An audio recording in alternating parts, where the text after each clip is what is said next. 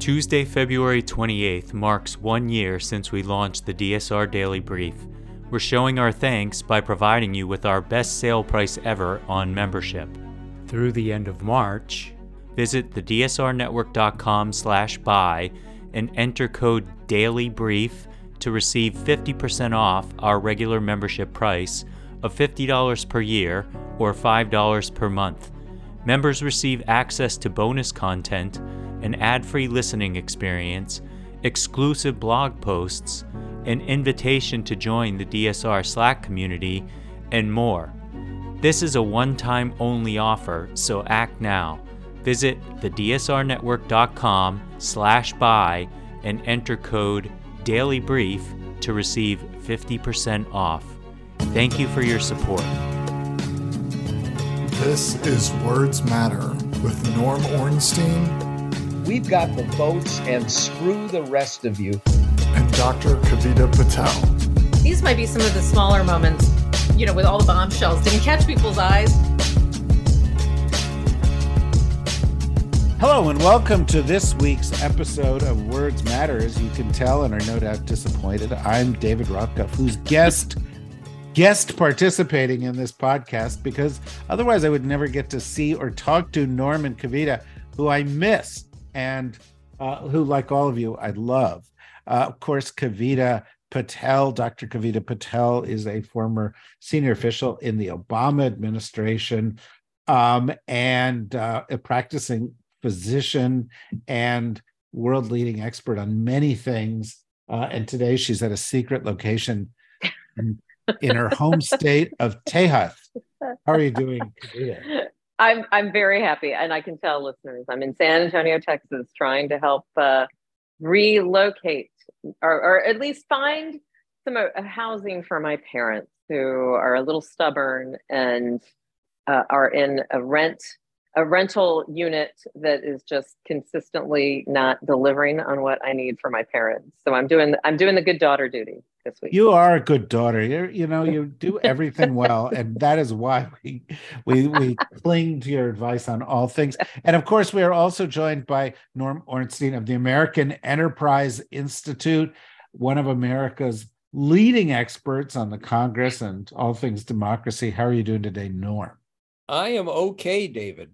Back from uh, time in LA uh, last night. Uh, so at least I'm here in sunny Washington again. Yeah. Sunny in some respects, uh, pretty dark in most. Yeah, but dark in many. Uh, so let's talk about that. Um, uh, uh, once again, we have a Washington paralyzed into inaction by a national crisis. Uh, that, of course, is the shooting that took place this week in Nashville, Tennessee. Uh, I'm picking up that shooting because uh, uh it, of course, has made the headlines. However, 90 ish days into this year, we have something like 180 mass shootings. So we, we are averaging two a day. Um, this one, like many of the others, involved the use of assault weapons, two, two in this case, um, uh, resulted in the deaths of three nine year olds and three people in their 60s, as well as the shooter. Uh, and the response of the GOP leaders who uh, were approached on this ranged from Kevin McCarthy literally running from crowds of people trying to ask him about it, saying, You can ask me about anything, but not that, to uh, Senator John Thune, who is uh, sort of leading the Senate Republicans while Mitch McConnell recovers from uh, a fall, uh, saying, uh, no, it's premature to discuss this. Even though more Americans have died from gunshot wounds uh, in the past several decades than in all the wars we fought in all time. And, you know, you also had the Republican representatives of the state that was affected by this uh, with their own responses, including one who said, Now we're not going to do anything about this, to the congressman from the district, um, essentially defending the Christmas card he sent out, in which he and all his family were brandishing assault weapons, as you really want your kids to do. Um, I, I, I'll just, I mean, the, the, you know, I, I I'd like to offer some highfalutin political analysis, but that's up to you two guys. To me, this is just deeply fucked up. Kavita. Yeah, I mean, I, I don't I don't know how to say it better. You're right. It's uh to just underscore how deeply fucked up this is.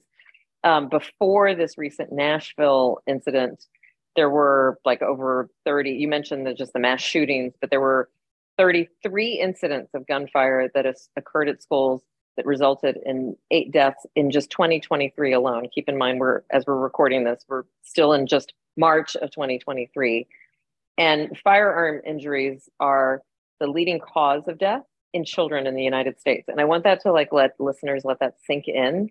So these are firearm injuries both at and away from school, just to be clear. But the leading cause of death, which I think if you had asked me, well, Norm, you know, David, what's the leading cause of death in, you know, younger age group, would have been, oh, motor vehicle crashes, trauma. That would have been the reasonable answer until 2020 when firearm injuries took it. So not only are we failing our children, but just I I I was not in the White I had left the White House, but you know, Norm David, I remember Sandy I don't know how many ways that I felt like, okay, there's a moment in time with Sandy Hook and having watched, you know, Barack Obama, who I worked for, knowing who like who that man is and how much this not just shook him, but the country and the country needing comfort. There was a small part of me, even though I'm like a veteran DC person, that thought maybe that maybe this time, maybe this time we'll do something. And I now I know this sounds terrible. I no longer have hope. I just don't have any, I, I don't think that there's any policy will to change. Your comment about the GOP reaction.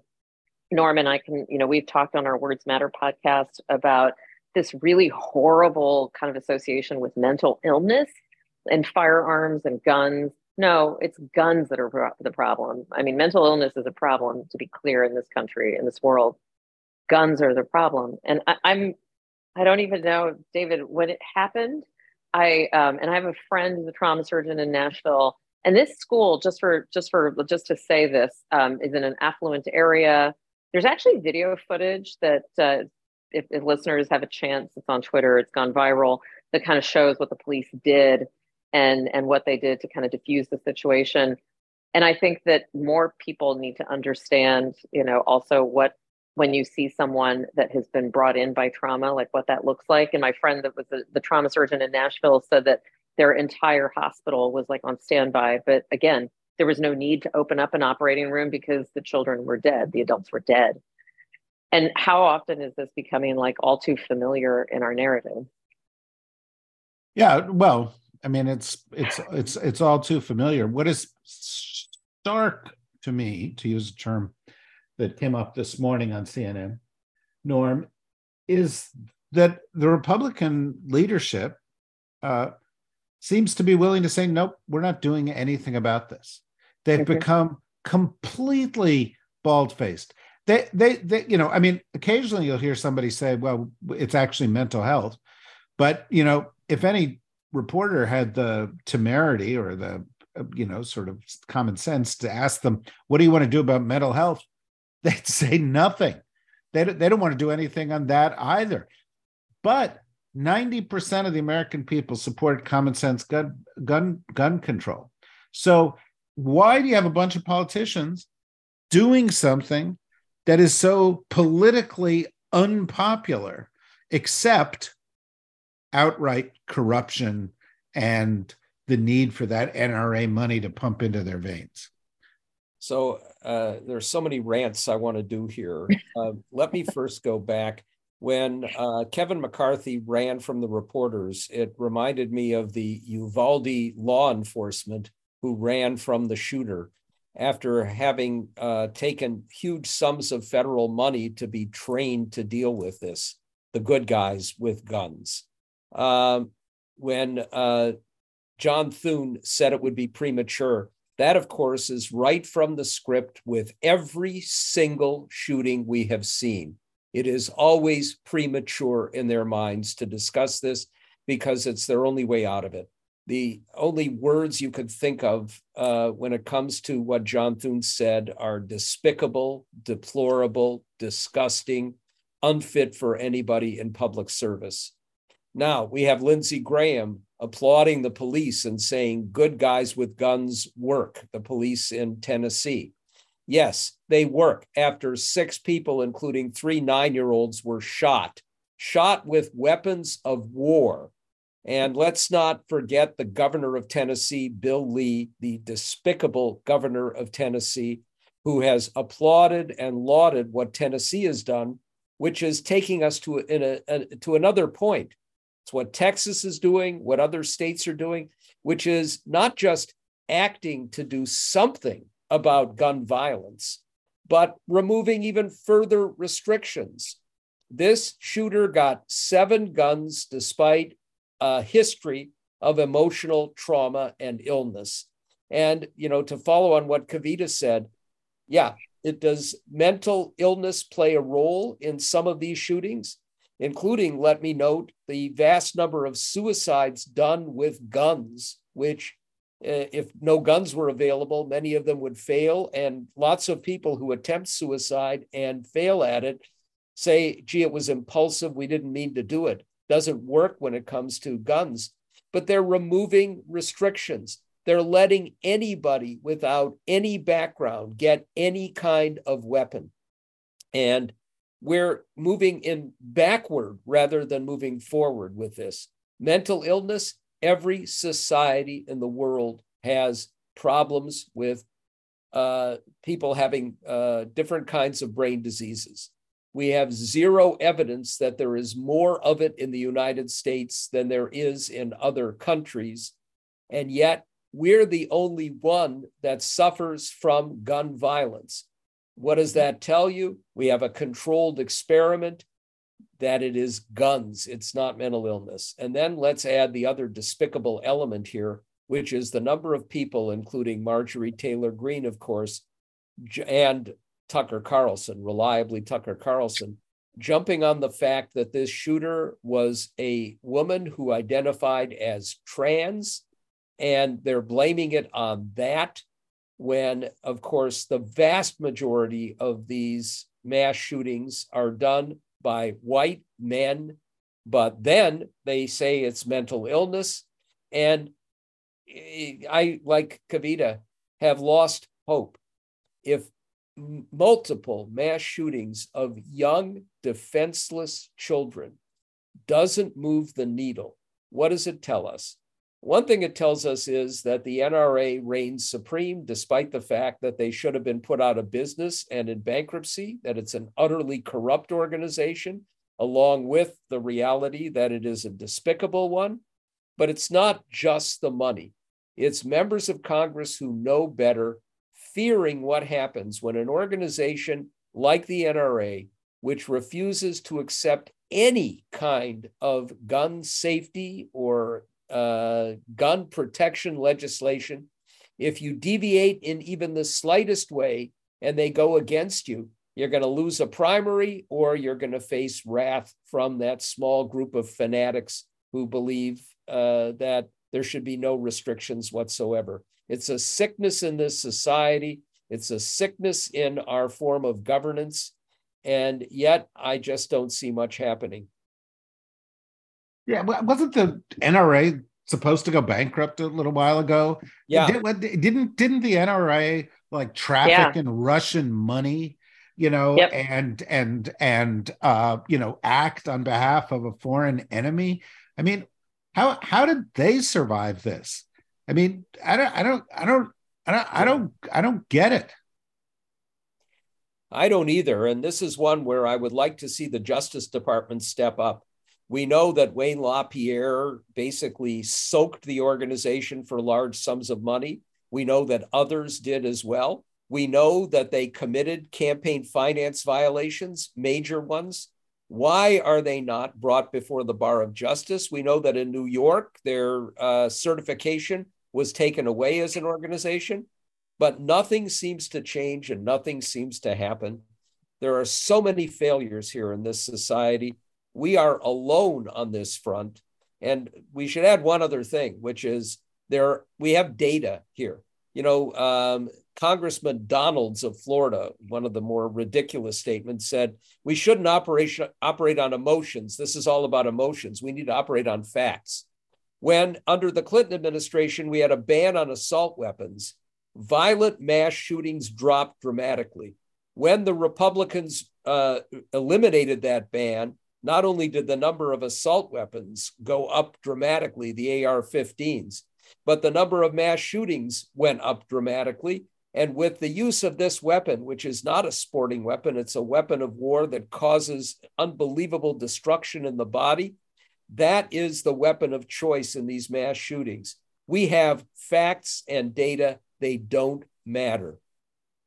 Yeah, I'd personally like to see a foot race between Merrick Garland and Marcel the Shell, um, the, the small snail character. But you're, you uh, know, David, your point about the NRA and the, um, you're, you're right. It took like a hit in uh, 2021 with like revenue that dropped, but it, it basically just took like all it did was shuffle money from kind of parts of its 501c3 and pushed it into its lobbying arm. So this is like a they just did a shell game. Yeah, they had a drop in revenue that was pretty significant, but they still were able to put out like I mean Mitt Romney was one of the top recipients uh, in the last election cycle, something like 15 to 20 million dollars just to Romney alone, David. So th- there's just not uh, all of this is public information. Doesn't necessarily sway but, but anything. So, but so what do we know? do? You know, I mean, just well, buy right. buy bulletproof vests for our kids.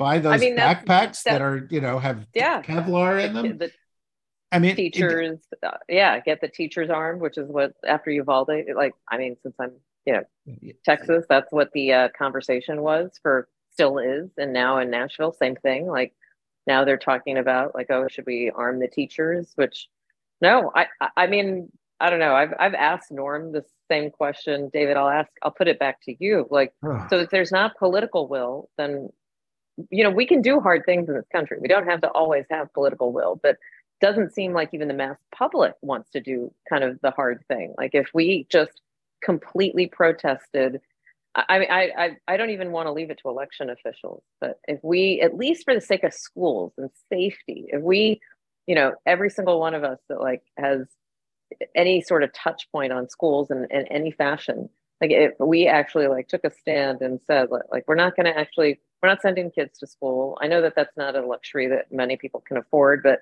in parts of the country where we can actually like protest in some way with our children we we just don't we don't do it. I don't do it. I, I don't know because i feel paralyzed. Like I, you know do, i don't, I don't know, know? it. And i would i would pose this back to both of you. What can we do? Um, you know when i saw this again yesterday and i realized the corruption that underlies it you know i returned to an old favorite of mine which is that if we had publicly financed elections none of this would happen um, okay. But of course, we're not going to get to publicly financed elections. Uh, Mike Bloomberg at one point charged a very heavy tax on uh, sugar sugary drinks. Yeah. Um, could we double, triple the tax on ammunition, on weapons? Create. We talked about that. Yeah, um, we talked is, about that. Is that a is that a possibility? Can we somehow mobilize voters in such a way that if somebody votes for the NRA, regardless of party, or takes money from the NRA, they just simply don't get a bunch of votes, and all of a sudden they see this as a hit? Norm, what yeah, what you know, let's let's look at a couple of other. I mean, there are a lot of sensible things that can be done. First, let's remember that we have a Supreme Court that, in the Heller decision, on the one hand, said, yeah, you can have some restrictions. So it is constitutional to ban assault weapons. But at the same time, they basically, these originalists, wrote out the key clause of the Second Amendment about a well regulated militia. And that's been used by states around the country to remove all restrictions. At the same time, we had briefly, after uh, you know, another one of these horrific shootings, the one in Florida, we uh, banned bump stocks, these things that allow you to jerry rig a weapon to have uh, to be able to shoot multiple rounds. Uh, and now it's back. Their uh, bump stocks are back. All of the very sensible things with the very modest exception of a little bit of gun safety legislation that passed in the last year, uh, we're we're backsliding. And while there are things that we can do, and I actually do think, you know, we have 400 million weapons out there. The number of AR-15s uh, has uh, gone up dramatically since the uh, ban was lifted. It's going to be very hard to get rid of them. In Australia, after they had a mass shooting, they basically got all of those weapons off the table. They bought them back. They ended it, period. They don't have mass shootings now, but we're not likely to do that. And you're absolutely right. The, the way to go is bullets. But remember, even restrictions on things like cop killer bullets, the ones that are most devastating, that spread inside the body to create maximum uh, wounds, we can't even restrict those right now. It's pathetic and the blame fits directly, falls directly on the Republican Party of the United States, which is the one that blocks any sensible gun restrictions. And that includes, and let's go back, you know, we had uh, Joe Manchin, who had a perfect record from the NRA, uh, and Pat Toomey, a re- conservative Republican, perfect record with the NRA, put together modest gun proposals in the aftermath of another one of these horrible tragedies, and it couldn't make it through a filibuster in the Senate.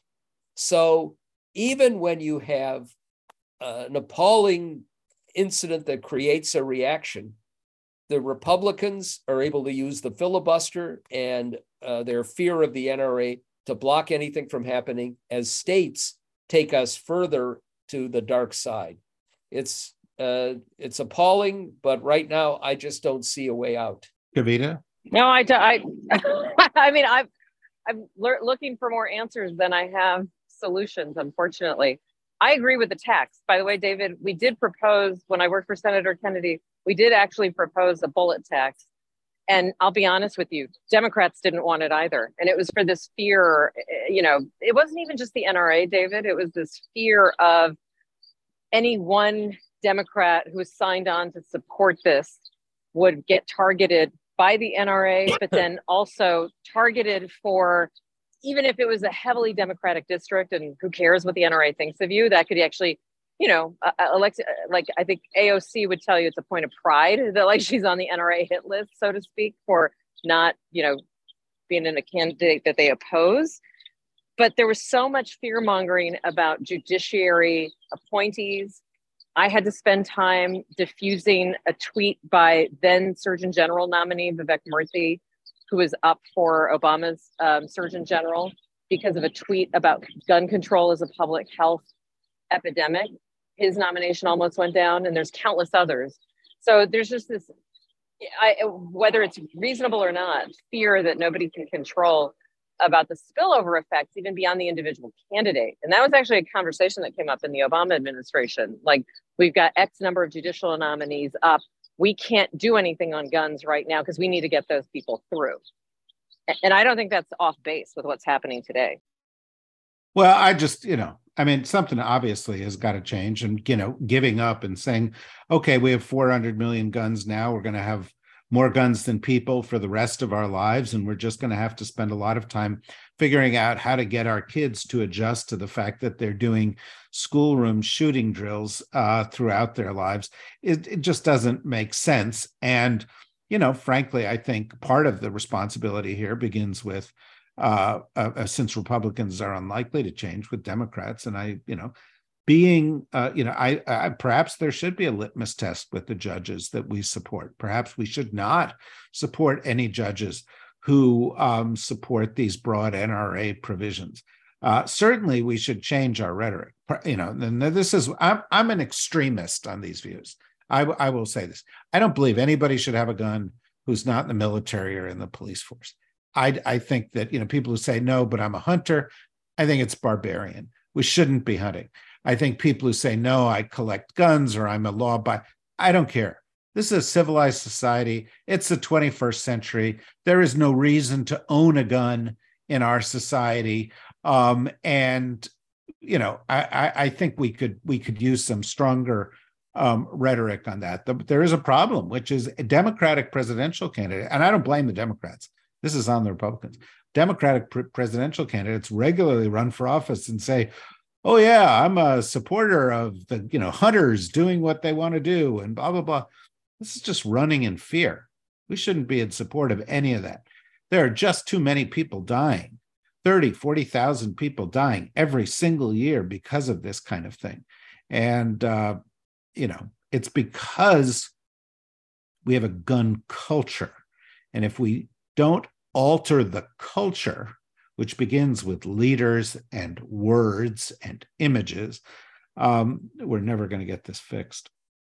I, it's just deeply horrifying. But you guys are, as ever, um, uh, illuminating on the subject, and that's why I know so many people listen every week to Words Matter. Uh, unfortunately, David, I, I want to yes. make a, one additional uh, point. Yeah. We shouldn't uh, let a couple of uh, institutions off the hook here. One, of course, is the gun manufacturers who are funding the NRA and legislation which would hold the gun manufacturers accountable when their weapons are used in these mass shootings has been thwarted at every turn. That would make an enormous difference. Can, can we do that on the state level? You should be able to do it on a state level. And I think, you know, obviously California would be the one to do it. Um, the second is for a long time, uh, among the strongest proponents of uh, restrictions on guns and, and uh, bullets were police and law enforcement because they were the ones who had to deal with it. That you had criminals who would have weapons that could go through their vests and could cause great damage. Police unions now, because this has become a large part of our culture, tribal war, uh, are now in many instances, and sheriffs uh, on the other side of this. It's insane for them because they're vulnerable. But you know, it's our side is for this, and that's what we're going to do and that's added to the obstacle of making anything positive happen well i think you know you, you may be on to the, the core issue here which is liability of gun gun manufacturers yeah. because if you go after this in the way you went after big tobacco i mean that changed the culture yeah um, and there are plenty of states where the you have dem dems in the legislature dems in the go, go, governor seat uh, who could could make this um, uh, both happen and extremely costly for gun manufacturers. Kavita, you want to have a last word here on this issue before we go? Sure, I'll I'll, I'll give a last word with something that uh, unfolded with my six-year-old daughter, who's kind of in that like phase of play and going to other people's houses after and, and everybody hears about shootings and we've all gotten used to talking to young children about them one thing she said to me and i'll close with this she said mommy, I don't want to go on play dates because I, I don't want to have to worry about something bad happening at someone's house. And I said, Oh, what do you mean by that? And she said, Well, what if I'm at someone's house and they have a gun and something happens to me and you're not there? And I thought, like, of all the things in like the parent manual for a six year old, I thought I'd have to do, this was not one of them. And it was just like one of those moments. And she said it with like a very matter of fact, David, just to your point about like what are we doing to train children? Like, this is a six year old. This is how they think because this has become part of like their everyday life. She doesn't know any other history. And, and think about the, ch- you know, just think about that. I'll stop there. No, it's heartbreaking to think about that. Um, uh, well, um, I, I, you know, we're going to go on talking about this. I think there were some decent ideas here. I hope that they proliferate. Um, uh, and I am grateful as ever uh, to have a chance to get back into a conversation with both of you, Kavita and Norma. I'll be here also in next week's program, and we'll continue this discussion. For now, uh, thanks to everybody for listening. Thank you, Norm. Thank you, Kavita. And uh, keep tuning in to uh, all our other podcasts. Bye bye.